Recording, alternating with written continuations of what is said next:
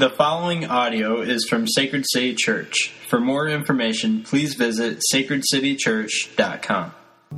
Hear the word of the Lord from Jeremiah 33 14 through 16. Behold, the days are coming, declares the Lord, when I will fulfill the promise I made to the house of Israel and the house of Judah. In those days and at that time, I will cause a righteous branch to spring up for David, and he shall execute justice and righteousness in the land. In those days, Judah will be saved, and Jerusalem will dwell securely, and this is the name by which it will be called The Lord is our righteousness. This is the word of the Lord. Seated this morning.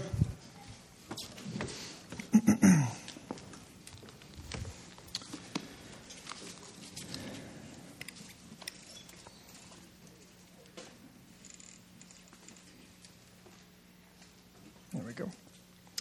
Good morning. Welcome to Sacred City Church. My name is Justin. This is your first time with us. Uh, welcome to our first week of Advent. Um, we are anxiously anticipating the second coming of our Savior, Jesus Christ. One thing that we've done is we're going to have um, kind of Advent devotionals for you each week. So we're going to hand these out at the end of uh, at the end of the service today, uh, one per family, and it's got a personal. It's got a, basically a personal devotion in there. It's got a devotional for your family. Um, it's got some commentary on. Uh, right now, it's a word from our worship leader Joel on O Come, O Come Emmanuel. It's got some family activities. It's got some uh, personal reflection. It's just some good stuff to get you thinking, meditating, and reflecting on uh, Christ's advent. So we want this season, we want to shape you as a person this season. We want to, us to smell, look, act, taste differently than our culture uh, because this is a very special season for us. So uh, pick this up, do it with your family. I've also posted earlier in the week um, some resources for Advent, some ideas for fathers and mothers to lead your family into a worshipful Advent season uh, this year instead of the hustle and bustle that comes with um, this season most of the time. Um, I'm going to head, and, and, that's, that's all I've got for right now. I just wanted to make that brief announcement. Um, actually, I do have one other. If you serve in the kids ministry or would like to, there's a meeting today at 3 o'clock. Uh, 3.30. There's a meeting today at 3.30, actually.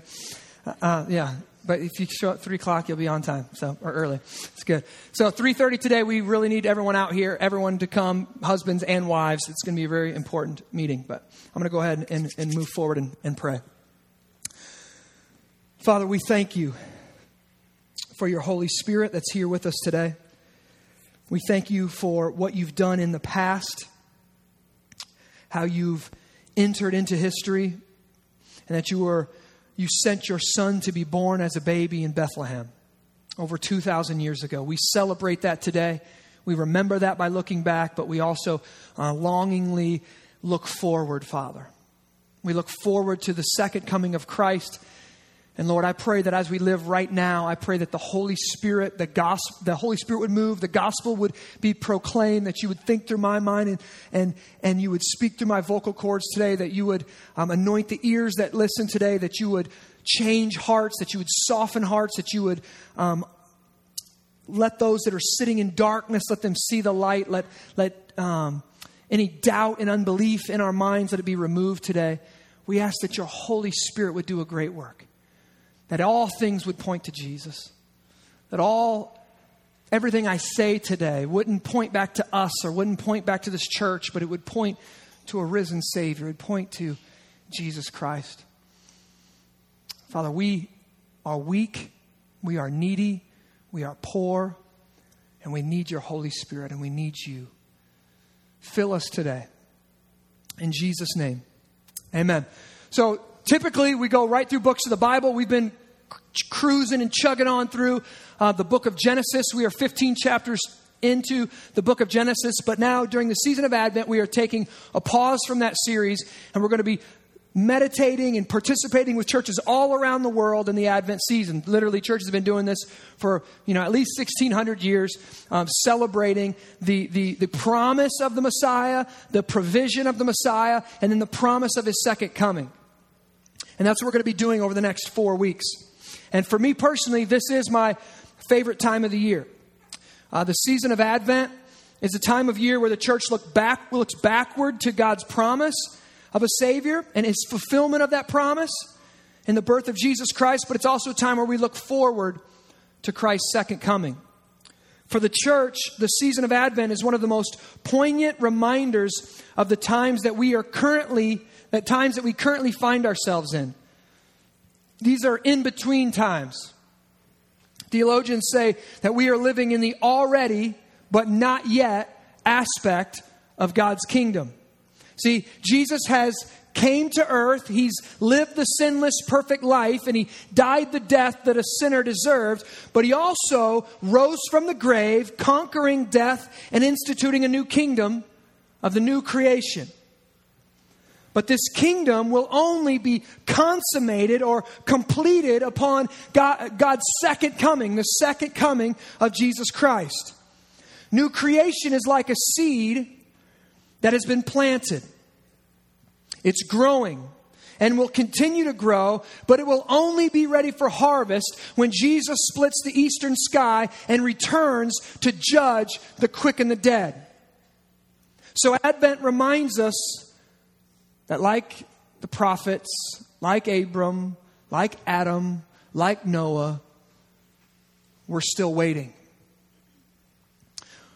But as Christians, as Alex said in the video, who stand on the other side of the cross, we wait with hope. Now, I know that we don't get too excited about that word hope.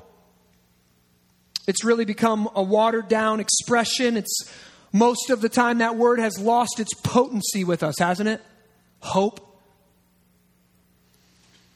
Just what is hope? We say we hope for all kind of things, right? I hope Justin doesn't preach for 80 minutes today. Right? I hope Bama wins the national championship, right? I hope I don't get new socks for Christmas. Right? Or I hope I do get new socks for Christmas. Right? I hope I get the job. I hope my kids don't keep sticking beans up their nose. Like we hope all, for all kinds of things, right? I hope I don't wind up in the emergency room this week. Right? We use hope and the expression of hope for all kind of different circumstances in our life. It seems like most of the time hope is really just a wish. Like a flip of the coin. We're hoping for heads. Well, I got a 50-50 chance. I got a 50-50 chance things will go well for me. My kid might end up in the ER, my kid might not, right? I'm hoping things go well, they might not. Well, that's hope. Well, that's not the de- biblical definition of hope. The biblical definition of hope is a confident expectation for the future. See, there's a confidence involved. It's not a flip of the coin. You're going to the boat and you hope, you know, all your money's on black and you hope you get it. Okay? That's a wish. Biblical hope is steadfast. Biblical hope is confident expectation for the future. To borrow an illustration from last week, hope, according to the Bible, is a steadfast anchor. When a sailor throws a solid anchor down and that solid anchor lands in a solid bedrock, he is kind of holds, but his experience and training also teach him that it will hold. There's hope involved, but it's a confident hope. He's not throwing that anchor over and going, mm, it might, it might hold. He throws that thing off knowing it's going to hit bedrock and knowing it will hold him. So his hope isn't this wishy washy 50% chance, maybe it will, maybe it won't. It's a confident expectation of the future. And the thing about real hope is what real hope does is it changes the way you live today. Real hope has a way, this is crazy. Real hope has a way of reaching back from the future into the reality of today and changing the way we live today. Real hope has a way of reaching back from the future into the reality of today and changing how we live today. So many things Listen, so many things that we believe to be unchangeable. Many of us walk day to day believing my emotions are unchangeable. I just woke up in a bad mood today. Can't do nothing about it. Deal with the wrath. Right? Maybe your spouse has learned how to manage the wrath. Oh, she just needs an extra shot of coffee today, right? Or, or whiskey or whatever it is, right? Like maybe she, let, you know, I'll just tiptoe around her today and, and I'll take care of the kids today and just, I'm just going to manage the wrath today. Many of the things, our affections, our desires, what we want, our emotions, many of the things, listen, that we believe are unchangeable.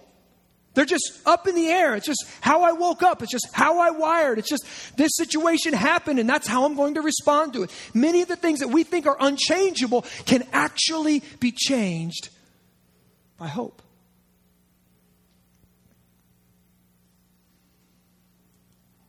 Let me illustrate this for you. I heard this illustration from uh, Pastor Tim Keller from Redeemer Pres- Presbyterian Church in New York City about a year or so ago. Two people get hired to take a nut and a washer and put it on the end of a bolt and screw it down tight. Okay? That's their job. It's a real tough job description. Okay? Nut, washer, tighten it down. Okay? Eight hours a day, five days a week, three weeks of vacation, no weekends, nine to five. Boom. It's the job. Okay? Two guys. Unbeknownst to them, one of them gets paid $35,000 a year to, to do this job. Okay? Cool. The other guy gets paid $300,000 a year to do the same job. After about a month, the guy making $35,000 has kind of hit the end, right? His life starts to feel meaningless. Oh, I gotta go to, I gotta go to work again. My job is so boring. I find no meaning in it. I was made for something more than this. His productivity starts to go down. His emotions start draining him. He starts getting frustrated with his wife at home He starts moping around the house. He's hitting the snooze alarm three times. He's showing up one minute before it's time to punch in. Right? He's at the clock. 459. Boom, I'm out. Right?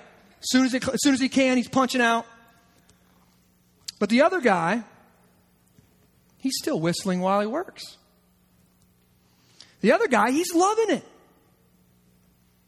He still cannot believe that he gets to do such an easy job and be so well compensated for it. His outlook is positive. His life still has meaning. His productivity is still high. What's the difference? Both guys have a boring job. See, nobody's rescuing children from burning buildings here. Okay? Nut, washer, tighten it down. Both guys are doing the exact same thing. But here's the catch one guy has hope. One guy, see, one guy, he has this hope that at the end of his two weeks, at the end of his month, he's going to be handsomely rewarded. Even though the job seems meaningless, he can't believe he gets to pay to do this. This is so easy. This job is so easy. I don't get, I mean, what am I going to get? Carpal tunnel in my wrist? This is great. I get to sit down on the job and work. I get to think about how I'm going to love my wife when I get home and the scriptures that I'm meditating on. And I get to just really don't even have to use my brain. I just, eight hours a day, show up, punch out, $300,000 a year, spend the rest of the time with my family, paid vacation. This is a phenomenal job. What more could a guy want? One guy's life feels meaningless, one guy's life still has meaning. See, hope. This guy was hoping in a paycheck, but hope has a way of reaching back from the future and impacting today.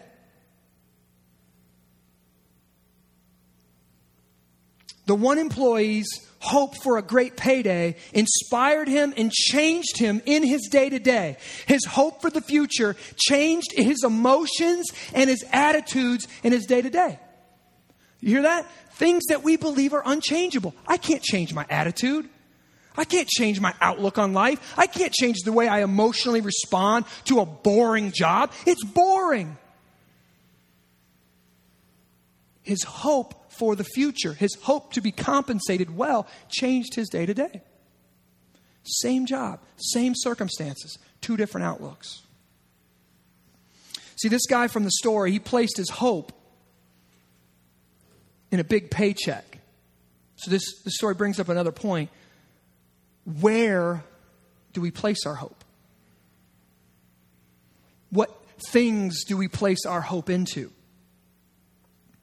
See, his hope for a big paycheck gave his life meaning and purpose. It didn't matter how crappy his job was, he was getting paid phenomenally for it. Right? So it changed his outlook and the way he lived his life. Can I ask you this morning, where do you find your hope? Where do you place your hope? What do you place your hope for the future in?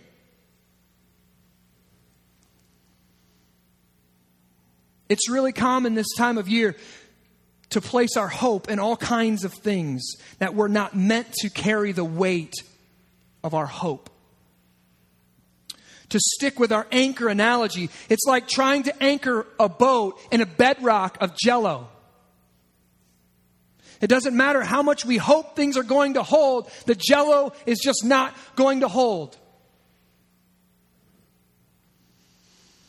It's really common this time of year to place our hope in things like this. The Christmas spirit, the promise of new clothes and a new identity that comes with it, or a new image that comes with it the promise of new gadgets that are going to tell us how important we are and buzz our pockets and chirp at us, letting us know how big of a deal we are. So that we can spend our entire holiday season like this. With a room full of people, but we're like this. Right? I'm, a, I'm kind of a big deal. I've got Twitter followers. They need to know what I'm eating right now.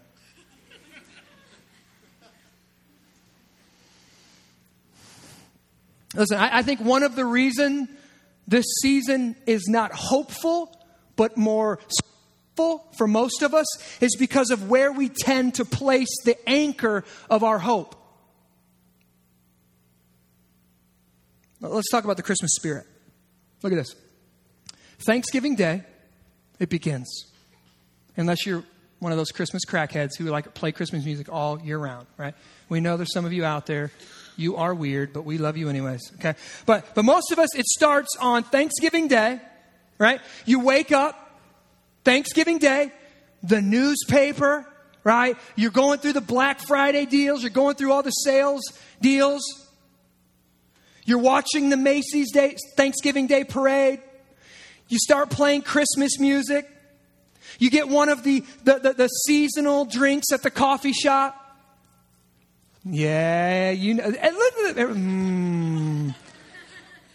Mm-hmm. Right? You're going through the sale ads, you're circling.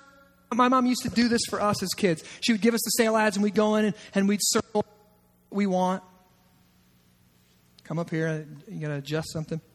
We'd circle all the things that we want. This is what I want. This is what I want. This is what I want. No, you can't have that because I want this, right? Brothers and sisters. And then we, as adults, we go through and we circle all the things that we're going to, we're going to buy someone, right? I'm going to get them this. I'm going to get them that. I'm going to take care of this. I'm, oh, and we're, we're making our plans. And some of you crazy ladies, you know, like, okay, at 2 a.m. I can go here. And then at 3 a.m. this store opens and I can go here. And then at 4 a.m. I'll go here. And then at 5 a.m. I'll go here. And then I'll go home and go to bed, right? Crazy, craziness. So this, this Christmas spirit is happening, or what we call it. Things are looking up for us, right? We, we've got this just, oh, jolly feeling. And then you make your way to a department, spo- a department store, right?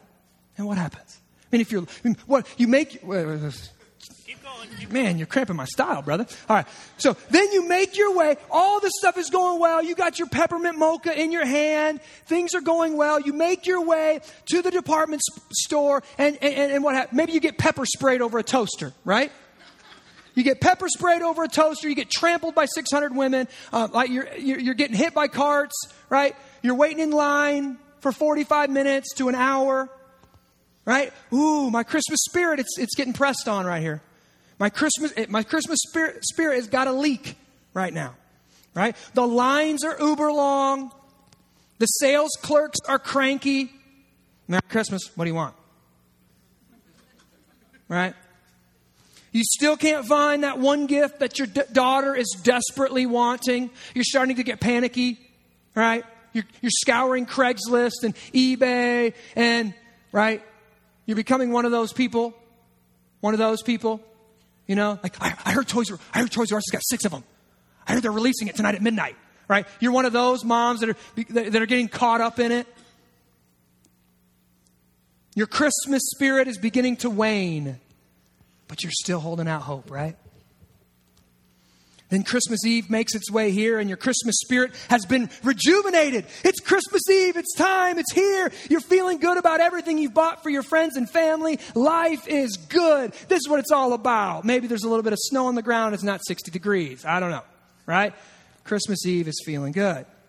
You probably stay up late that night getting everything just right for Christmas morning. Maybe you're, you know, baking cookies for Santa, or maybe you're doing Jesus' birthday cake, birthday cake or whatever you do. You know, like you feel like this is it. You, you've, you've nailed it this year.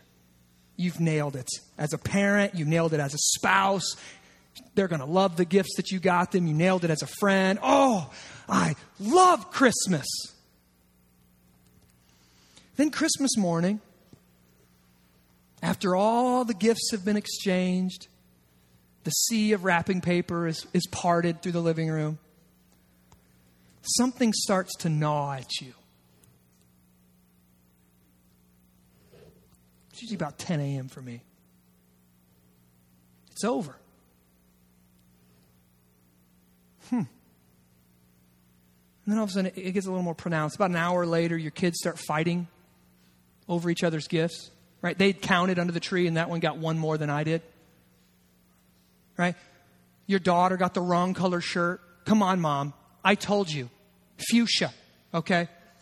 That's pink, right? There are something just, she had her list, and it was, you know, she had checked it twice and all that other stuff, and, and she knew exactly what she wanted. You didn't quite get it. There's this gnawing sense, what, something's kind of being, being let down, right? Dad puts his jeans on. They don't fit. They can't, he can't button them right? And then all of a sudden, this, this thought starts weighing down on you, right, mom? Oh. You start realizing all of the returns that you're going to have to do. And you start getting sweaty. And you realize the Starbucks won't help when you're standing in the grouchy line. And you're arguing over if you get an in store credit or if you should get your cash back right? And there's just all this, uh, oh, post Christmas letdown. And if we could fast forward even one month from that moment, it's even more pronounced. It's even more depressing. The new outfit that was pro- that promised the new identity has now been washed a couple times and lost its flair. The video games that the kids had to have have now been beat and thrown to the bottom of the pile. You're 20 pounds overweight, overweight and another thousand bucks in debt.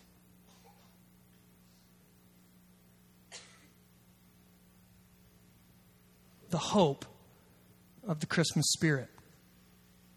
Listen, I'm not saying that any of these things are necessarily bad in themselves, but what we hope for and where we place our hope has a way of shaping our souls shaping our souls. Our hope shapes our affections, it shapes our emotions and our desires, and then they shape our behaviors. What we hope for shapes our emotions, shapes our affections and our desires, and then that changes the way that we live. And if you place right now, this Christmas season, if you, if you place your hope in the Christmas spirit, like many of us want to do, it'll be like this. And then the post Christmas letdown. It's a shakable hope. It's the anchor of our hope thrown off into soft sand, into the, the jello that just won't hold. You can place your hope in your kids during this season. I kind of alluded to it, right? You're going to get them all the, the best gifts and you're going to make them so happy. And the exact opposite takes place. They're fighting over everything they didn't get, everything their sibling got. They're just, their souls are being shaped to be consumers. But we, as Christians, uniquely as Christians, we have been given an unshakable hope. A hope that is eternal and never fades. But sadly, listen, sadly, many of us, many of us in this room, we have this unshakable hope, but we never appropriate that hope. We don't put it to use. We don't know how to use it. We don't know how to grab hold of this future hope that we've been given, meditate on it, dwell on it, let it shape our affections and our emotions so that it changes us today. We have to appropriate it, we have to put it to use. And that's what we're going to talk about today. That's a long introduction, isn't it? well, that's what we're going to do. So, and I'm going to, uh, what I'm going to do is I'm going to do uh, a brief ish survey, okay? We're going to, we're going to cruise through. I'm going to kind of hop off of some stuff that we've been talking about in Genesis because it's fresh in our minds. And then I'm going to, I'm going to breeze us through a, a, a, big survey of the overarching narrative and, and story of Scripture. So, if you remember from Genesis, in Genesis chapter 1 and 2, God creates everything perfect. He creates everything good, right, and perfect. He creates everything for His own purposes, for His own glory. He culminates His creative work by making man and woman in His own image to live for His glory and to enjoy being near Him. Okay? Unfortunately, those good times last approximately one chapter. Right? Genesis chapter 3 Adam and Eve choose to listen to the voice of the enemy, the serpent in the garden, and they willfully rebel against God's gracious rule. Now, in this moment, I'm going to tell you this is why Christmas doesn't satisfy. This is why peppermint mocha satisfies for an hour or a half hour, and then you want another one, right? This is why eggnog. Can I get an amen for eggnog? This is why eggnog is good, but then eggnog will make you sick, right? It will make experience talking here, right? It will make you sick. Things are good, but they've been broken. So, in this moment of God's story, things get dark, like the song we sang today. His perfect and beautiful creation fractures under the curse caused by the sin of Adam. Things get scary here. Adam and Eve feel guilt and shame for the first time. Animals start attacking and killing each other. Creation goes wild in hurricanes and earthquakes. For the first time, thorns appear. Life will now be marked by trouble, pain, and difficulty. The good times will always be spotted with bad times. Pleasure will always be interrupted by pain. If you haven't suffered, you will. Ask anyone who's 50 years old or older. Nobody escapes this life without suffering. Nobody. The human soul now, because of Genesis 3, because of the fall, the human soul now will be marked by longing longing for more. It's never, we're never satisfied. Longing for the other. I'm with my wife, but I desire someone else. We always, the, you know, the grass is always greener. We are going to have restless souls. But in the midst of this chaos and curse, God, in His graciousness, also pronounces some good news. It's not good advice. See, the gospel is different than good advice. Good news is that God Himself will save us. Good advice is how we can be saved. I hope you hear that. Good news is what God will do and has done in Jesus Christ to save us. Good advice is what you can do to be saved. Those are two opposing standards. Good news is the gospel that only Christianity offers. Good advice is every other religion on the planet.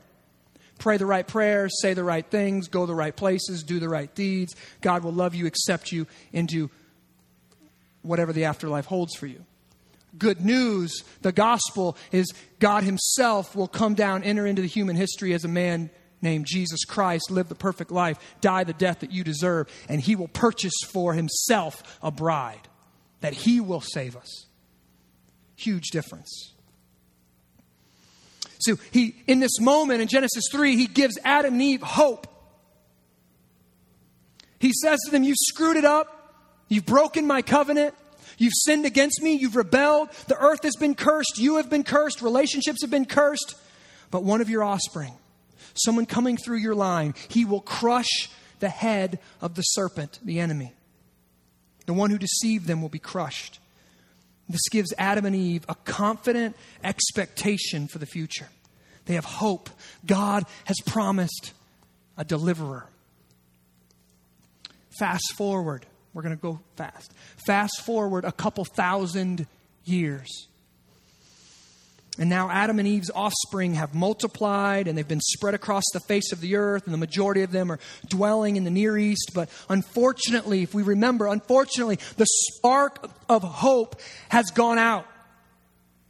There's no one seeking God.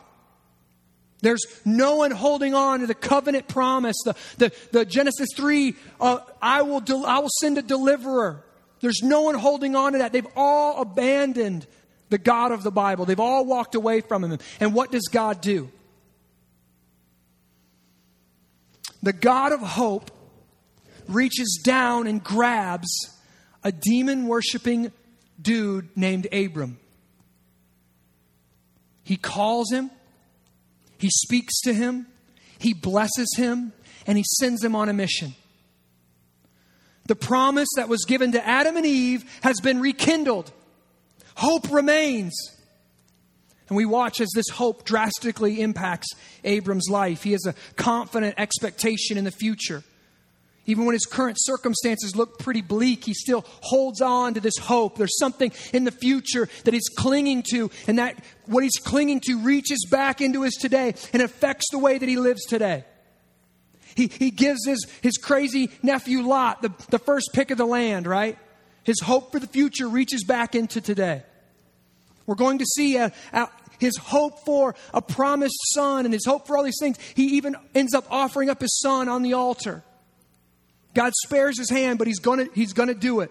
Why? Because he has a hope for the future that reaches back into his today and changes it.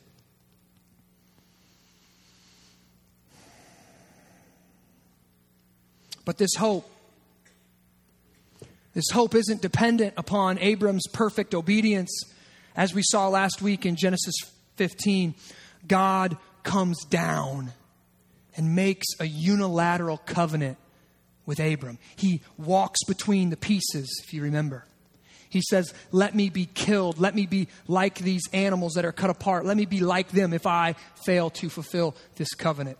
Abram, you stand over there. I'm swearing by myself. I'm making an oath by my name to do this. God promises and then makes a covenant with Abram, saying, I will do what I told Adam and Eve. I will fulfill it. It's been 2,000 years roughly, but what I told Adam and Eve is still good today. I will do it, Abram, and I'm going to use you. I will deliver, I will save. But he also tells Abram, if we remember last week, he tells Abram this I'm making a covenant with you. Look at the stars. Your descendants are going to be like that. But here, let me tell you this it's not going to go well, it's going to be rough. Your ancestors will actually spend over 400 years in Egyptian slavery, in bondage. They will be ruled over. But I'm still promising. Hold to this hope. I'll bring a deliverer. I'll promise I'll bring a deliverer.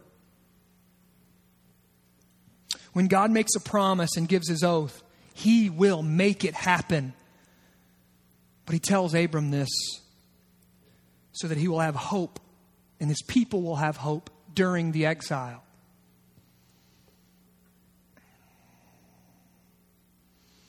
He's trying to teach Abram and he's trying to teach us listen, I'm not fast. if I, as an American, this might be your greatest issue with God.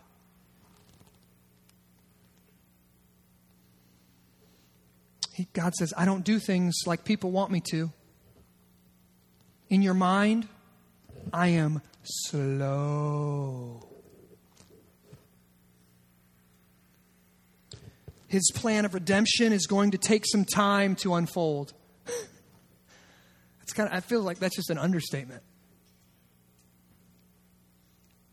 God is never early. He always feels like he's late. But in reality, he's always right on time. But when we are going through difficulty, when we're going through a season of pain, when we're going through suffering, when we're walking through a, a rebellious child leaving the house, uh, when we're walking through a, maybe, maybe a coldness in the home, when we're walking through a season of, of sickness or affliction, when we're going through uh, maybe relational animosity, maybe even spiritual attack, when we're going through these times, it, we, we just want to cry out, God, where are you? Why are you taking so long? Have you forgotten about me?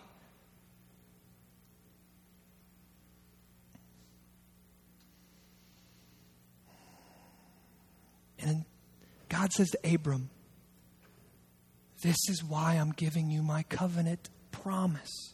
This is why I promised it and I gave an oath. I want your hope to be in my promise, not in your circumstances. Can you think about that? 400 years of Egyptian slavery.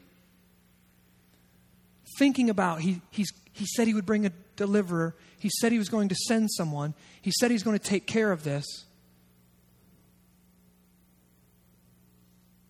So everything that God promised happened, right?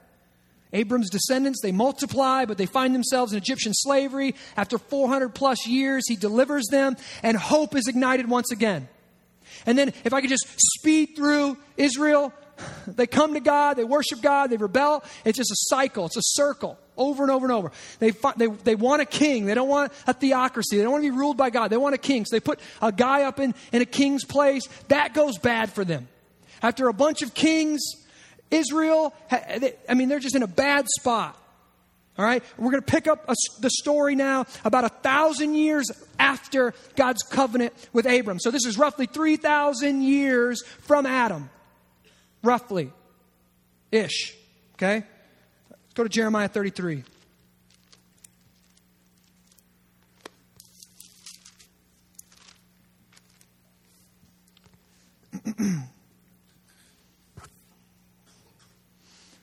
So the, the people right now in Jeremiah's day, they're about to be carried off to Babylon. They're about to be carried off in, in slavery again. And this is what God says. Jeremiah 33 14, when you're there, say there. Behold, the days are coming, declares the Lord. Now stop. Look at me. If you are God's people, I'm just going to I'm to tell you, this is getting annoying Okay? This is just getting annoying. Every time God speaks, He's like this, all right, the days are coming. I'm like, the days are, the days are coming. You promised it to Adam and Eve over 3,000 years ago. You promised it to Noah. You promised it to Abram over a thousand years. What do you mean the days are coming? Coming when? We've been waiting for 3,000 years for a deliverer. We thought the deliverer was Moses when we got brought out of Egypt. And now you're saying, now it's years after that, and you're saying, it's still coming. Still waiting. The days are coming, right? Can you imagine just the, I mean, this God is speaking, so you can place your hope in that, but this would feel hopeless. Keep reading. The days are coming, declares the Lord, when I will fulfill the promise I made to the house of Israel and the house of Judah. In those days and at that time, I will cause a, a righteous branch to spring up for David. Now, the, the picture here is David's dynasty has kind of been cut off. Okay? They're, they're, they're, they're getting carried off into slavery. Uh, they had a national identity. They don't anymore. The, the, the Davidic dynasty has kind of been cut off, but out of this stump will come a branch. Okay? In the song, The Rod of Jesse. Okay, this, this branch is going to spring up out of this cut off stump. There, there will be redemption. There will be, even though it looks dark and it looks like everything's cut off and everything's dead, something's going to spring up. Let's, let's keep reading this righteous branch to spring up for David, and he shall execute justice and righteousness in the land. In those days, Judah will be saved, and Jerusalem will dwell securely. And this is the name by which it will be called the Lord is our righteousness. Now, listen. A thousand years after Abram and God is still promising a righteous branch, the rod of Jesse. He's still sticking. Can you believe this? He's, God is still sticking to his story. Really? A deliverer on his way? Real soon, right? Coming? Okay. Thanks, God. Right? Oh, same story again, huh? Same story? Okay. All right. 3,000 years later. Abram's people have been in and out of slavery. They've had kings and their own national identity, but now they're being drug off into Babylonian bondage again, and God sounds like a broken record. I know. I'm slow, but He's coming. I think if we believed that, I think if the people believed that, like that's what Abram believed. That's what Abram laid his hope into. That's what the anchor went down to. Okay, things are rough right now. God promised He's sending him, He's coming. He's really slow. He's really slow. But He's coming. I'll put my hope in that.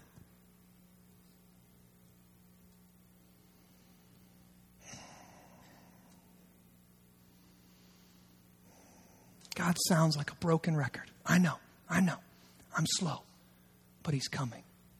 Then we're going to jump forward about five to six hundred years later. And an angel, it's a story that most of us know, an angel shows up to a little girl named Mary and he tells her, can, okay, now, now maybe we can feel this. 35, 4,000 years, something like that, right? From, from the first promise They've been waiting and hoping and hoping, and they've had 400 years of silence. And God is, the message is always the same hey, be patient. He's coming. I'm sending him. The days are coming. And now,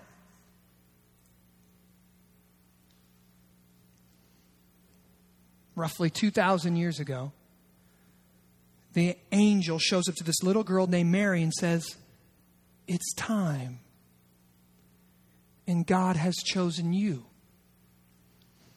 The promised Redeemer, the righteous one, the rod of Jesse, Emmanuel, God with us, the Holy One, the light of the world, the seed of Abram. His name will be Jesus, and it will be placed in your womb through the Holy Spirit. And that Jesus the one who was promised to Adam, to Noah, to Abram, to David, to Mary, that Jesus was the Son of God. He proved his sonship by living the perfect life that no other human being on the planet has ever lived. He was perfect and holy, never committing any sin. But in an unusual fashion, Jesus did not crush the head of the serpent like we supposed he would through military conquest. He doesn't come in power. He doesn't rise to political prominence. He's born to a poor young girl named Mary. He lays his head in a stable with cattle.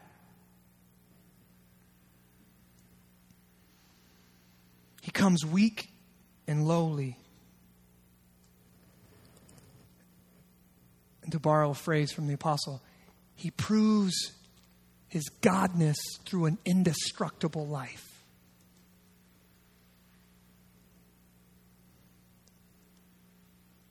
He takes the place of sinful mankind in front of God's tribunal.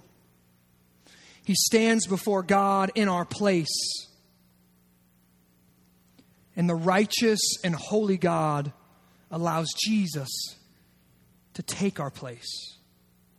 Jesus, Scripture says, absorbs the sin of Adam and Eve. He absorbs the sin of Abram. He absorbs our sin. He even absorbs the sins of his mother Mary. Jesus takes their sin into himself and he dies the death that they all deserve.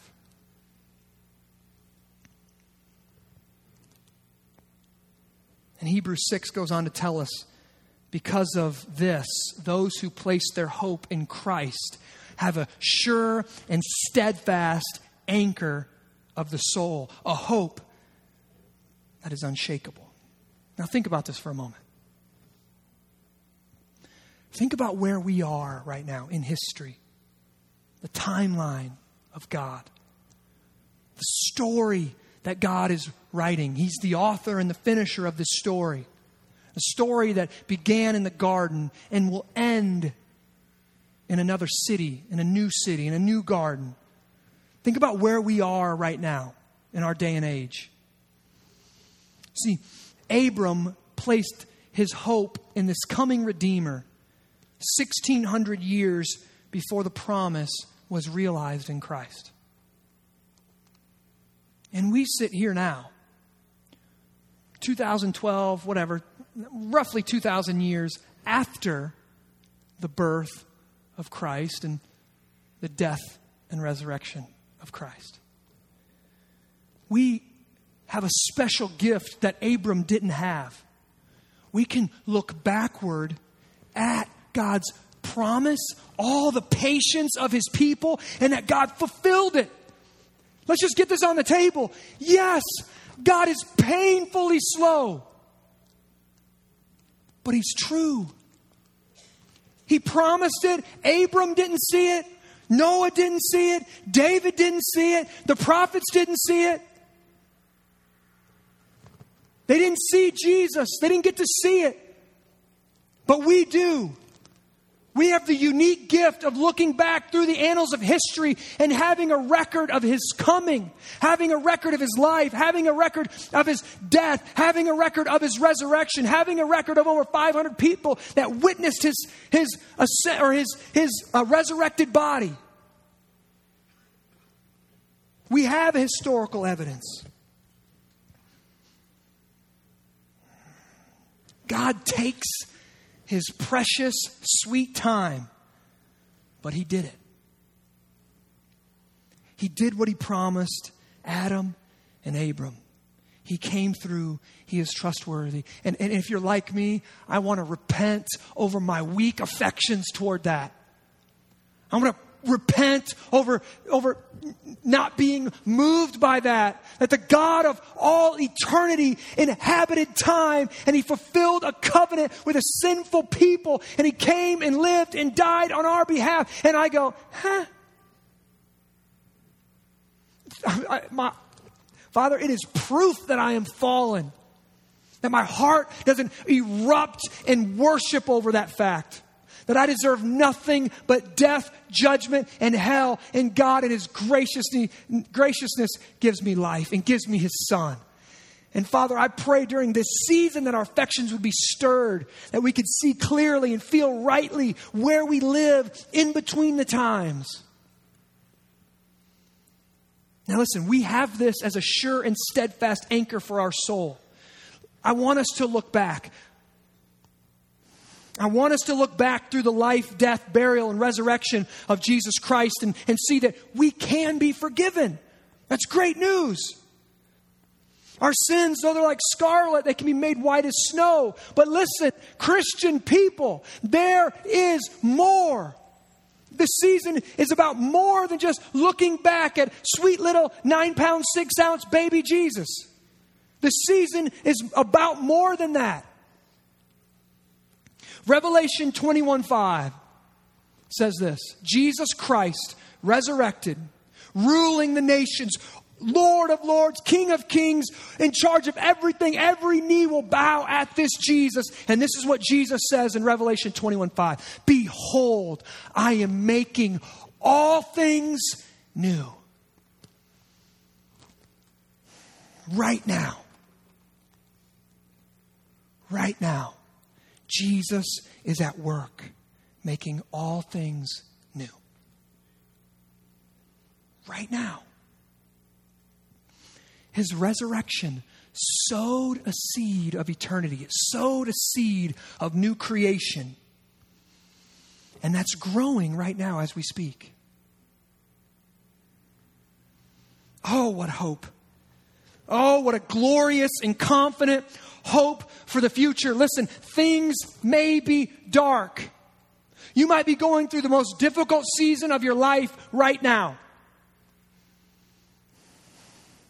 This season might be stressful and depressing for you. You might feel like you are in slavery and bondage like the Hebrews, but God's promise is working itself out. It cannot be stopped. It wasn't oh, a little wishy washy hope that oh, maybe if Abram comes through and all my prophets do the right thing, then maybe this Redeemer will come. It was a sure and steadfast promise I will do it. I'll take my time, but I will do it.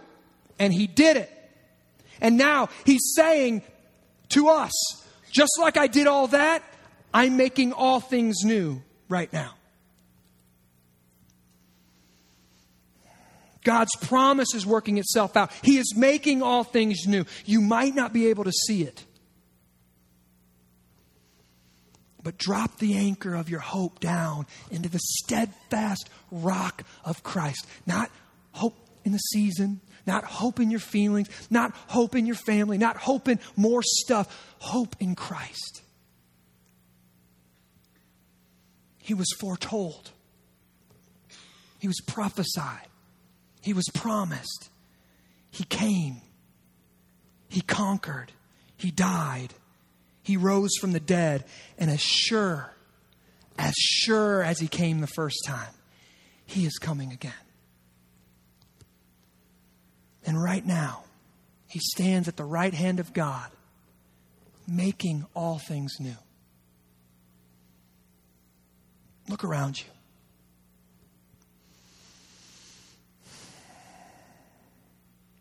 God is still doing what he said he would do.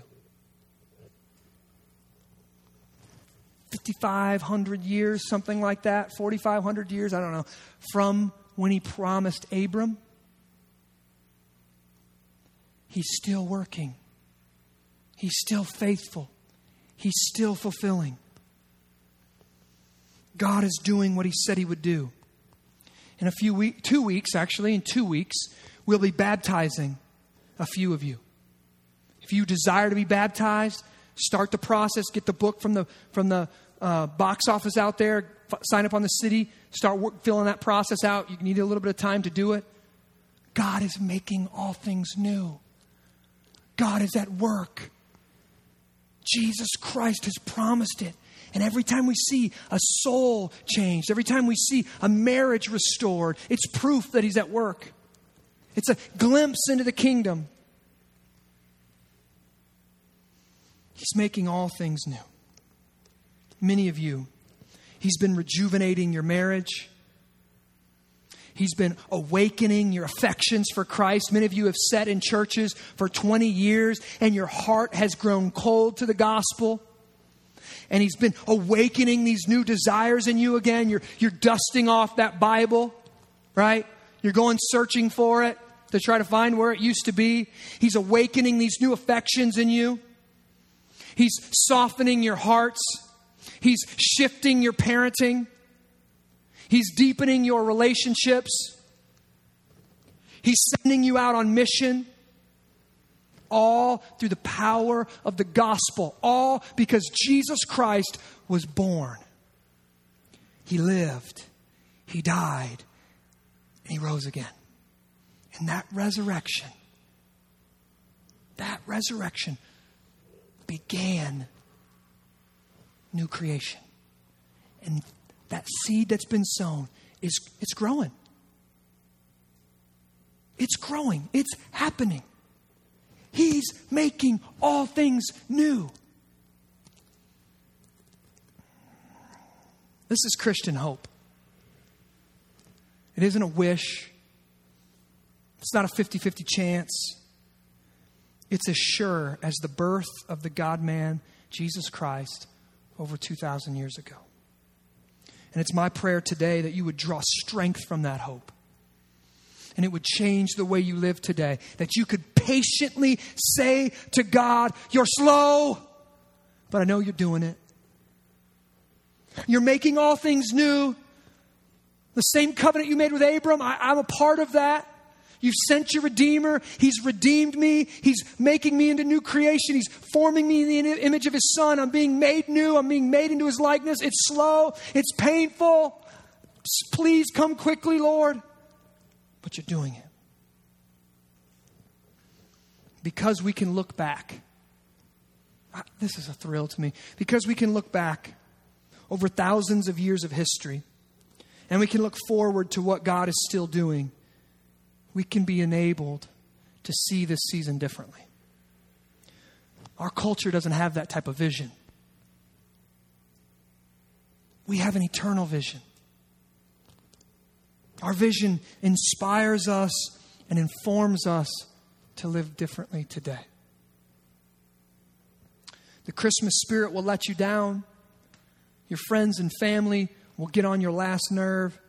The clothes will wear out. The food will make you fat. Only Christ can satisfy your soul. He's the only one big enough and good enough to hold your hope. St. Augustine said, Our hearts and our souls are restless until they rest in Him. Our souls are restless until they rest in Him. Come to Christ today. Receive the rest.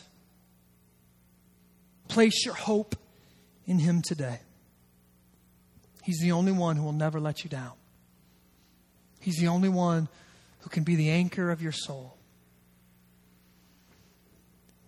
Father, I thank you for your promise that was fulfilled in Jesus Christ. I thank you for the future aspects of that promise. That in us today, as we live between the times, you're making us new.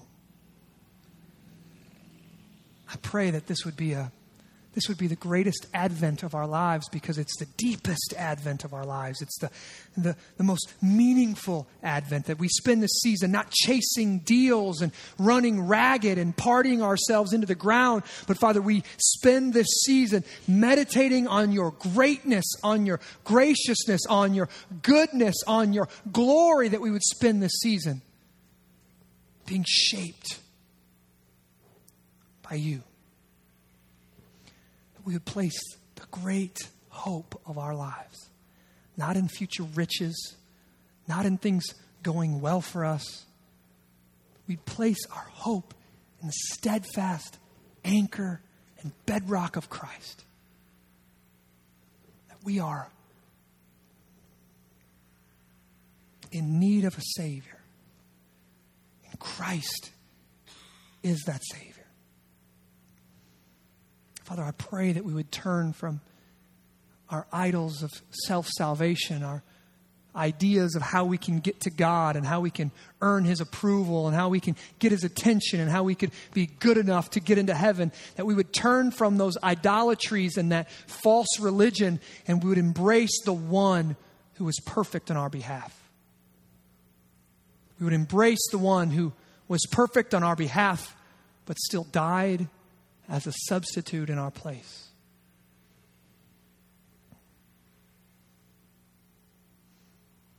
Let that settle in our soul today as we partake of the covenant meal together, Father. Let this be food for our souls. Let us drink deeply from the cup of the new covenant. Let our souls be satisfied. In Jesus' name, amen.